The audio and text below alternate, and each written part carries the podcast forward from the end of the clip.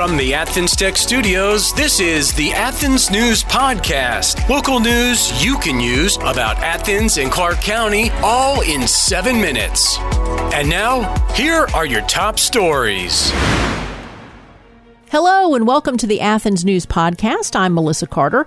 Athens Clarke County Police need your help in solving a case, and Athens will be the hot spot for college football this weekend. But first, here are your top stories brought to you by Drake Realty. It's election day, and with it brings a crucial race in Athens Clarke County as the spotlight shines on the clerk of court contest. Elisa Zarate, the incumbent appointed to the role, faces off against Andrew Griffeth, who boasts a decade of experience in the office.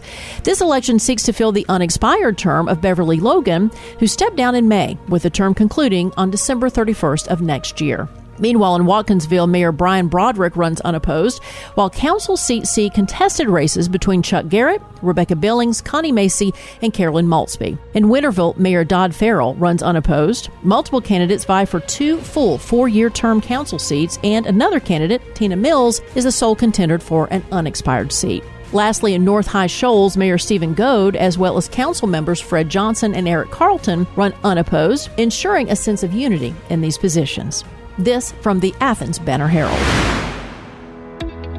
The Athens Clarke County Regional Library System has found itself under scrutiny by the Internal Revenue Service. A press release from the library system indicated potential non-compliance issues with the IRS, prompting swift action. On October 19th, the Library System Board of Trustees made the decision to resolve the unpaid taxes and penalties by paying all assessed penalties to the IRS. The trouble began when the IRS alerted the library system earlier this year, highlighting improper tax filing procedures and a remaining tax balance.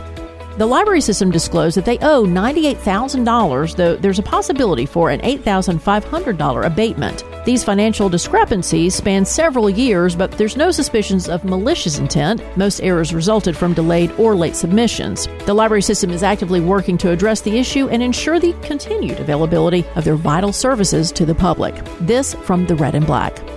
A fatal accident unfolded last week when a car collision claimed the life of a man as he, along with others, attempted to cross a busy highway. According to authorities, a 2008 GMC Acadia, driven by 42 year old David Edwards, struck a group of pedestrians around 8 o'clock last Thursday. The group had been crossing Highway 29 from the Valero gas station to the Texaco on the other side. The impact left 44 year old Michael Wilson and 33 year old Brittany Streetman injured. Tragically, Wilson succumbed to his injuries after being rushed to the hospital. Streetman, however, declined medical treatment. As the investigation unfolds, it remains unclear if the driver, David Edwards, will face any charges.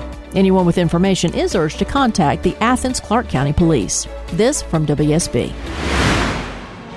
With the end of daylight savings time over the weekend, darkness now comes earlier in the evenings. Now, while the change in time is known to disrupt sleep patterns, it can also be an extra hazard to drivers. A new study examining State Department of Transportation crash data warns that dark hours are the most deadly for drivers this time of year. And we're not talking about afternoon rush hour. For those with overnight shifts, 2 a.m. is the worst time to be on the road. The safest, 7 a.m. and 8 a.m. when the sun rises. This from the AJC. It pays to know your doctor. It pays to know your lawyer. And now more than ever, it pays to know your local real estate professional. Hi, I'm Jeffrey Drake with Drake Realty, and we have seven offices in the metro Atlanta area, including two right here in Cobb County and one at Lake Oconee. I'm the proud leader of over 700 agents here in Georgia, and we pride ourselves in professional service, whether you are the buyer or the seller. Drake Realty makes the home buying process seamless from contract to close. Our agents are a little different. They're not pushing for the quick sale and close, they are pushing for the best price and terms for their client. In other words, Drake Realty fights for you. Now's the time to buy that dream home, vacation home, or new home your family deserves. A lot of real estate agents talk big. Let my team at Drake Realty prove they will fight for you. I'm Jeffrey Drake, and I'd be honored to have my team serve you. Visit us online at drakerealty.com. And remember, it's not how quick you sell or buy, it's what the deal provides for your future. Achieve more with Athens Tech. At Athens Technical College, their programs can connect you with in demand and high paying careers. I graduated from Athens Tech in May and started my job two weeks later. I had the job before I left, thanks to my professor, and just focusing on growing a career. As far as Athens Tech, I think I've been a member of the advisory panel for 10 years now, and uh, it's been It's been an awesome experience. I'm currently going to Athens Tech. I started out as an accounting major. I've finished all my accounting classes and then switched over to the culinary and baking program. My name is Alex Lang. I'm an electromechanical engineering student.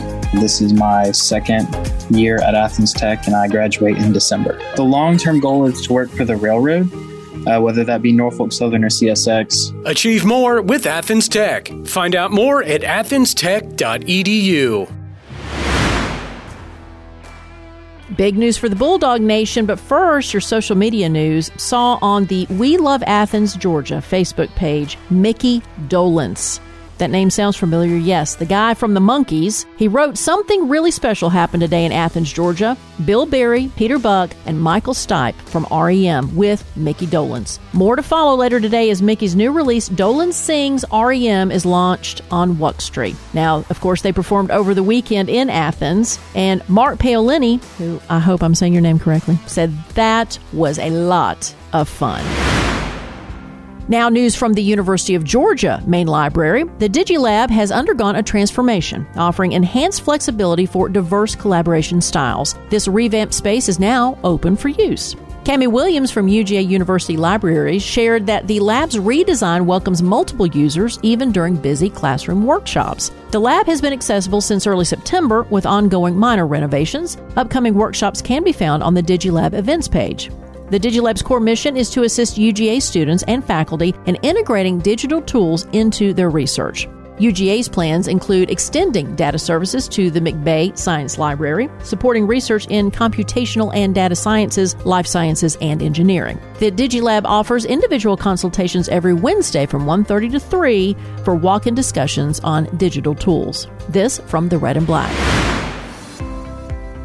The annual basketball game between the University of Georgia chapters of Alpha Epsilon Pi and Tau Epsilon Phi has brought the community together. This weekend's game raised an impressive $24,000 for the American Friends of Magen David Adom, an Israeli aid organization. Magen David Adom, often called the Israeli Red Cross, has been providing essential aid to Israel since 1930. UGA Sigma Delta Tau and Hillel joined the cause, contributing to the fundraising efforts over three weeks leading up to the game. Tickets were available for just $5 and there was a chance to win a football signed by Kirby Smart, with raffle tickets also priced at $5 for three. This from the Red and Black.